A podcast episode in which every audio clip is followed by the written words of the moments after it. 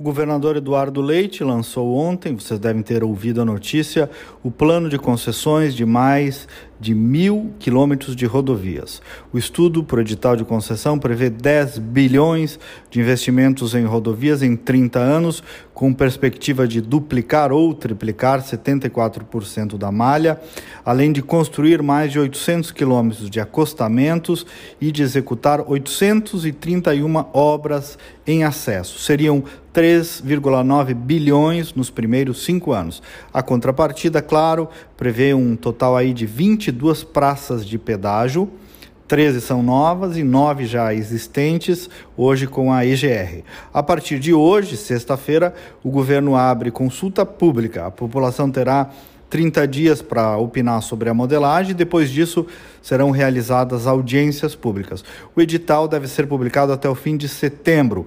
O valor das tarifas definido somente em leilão, que deve ser realizado lá em dezembro desse ano, mas a previsão é de que os preços fiquem aí entre 5 a 10 reais. A novidade é que não haverá mais um valor único o estudo do governo e do BNDES apontou valores máximos e mínimos conforme o perfil do trecho da rodovia.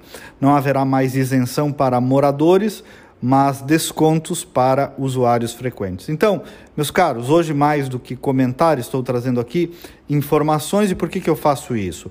Para sugerir que a sociedade avalie esse assunto com a maturidade que ele merece.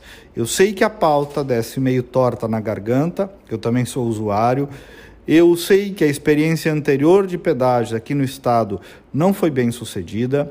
Eu também sei que a gente já paga o IPVA mas eu sei mais ainda que do jeito que está, não dá para continuar. E também sei que o mundo todo adota modelos bem-sucedidos de pedágio, assim como adotam São Paulo, Santa Catarina e tantos outros estados cuja malha rodoviária é bem melhor do que a nossa.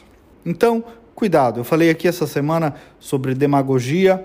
Esse assunto dos pedágios se presta muito para discursos fáceis e demagógicos. Vamos olhar com prudência, com seriedade, com maturidade para tentar encontrar um ponto de equilíbrio que seja justo e eficiente. E quem quiser opinar, até já tem um formulário disponível num site do governo do estado, anote aí www.parcerias.rs.gov.br barra rodovias. Vamos participar. O importante é, não vamos deixar que transforme esse debate em histeria disputa e oportunismo político. Até segunda-feira e vamos com fé.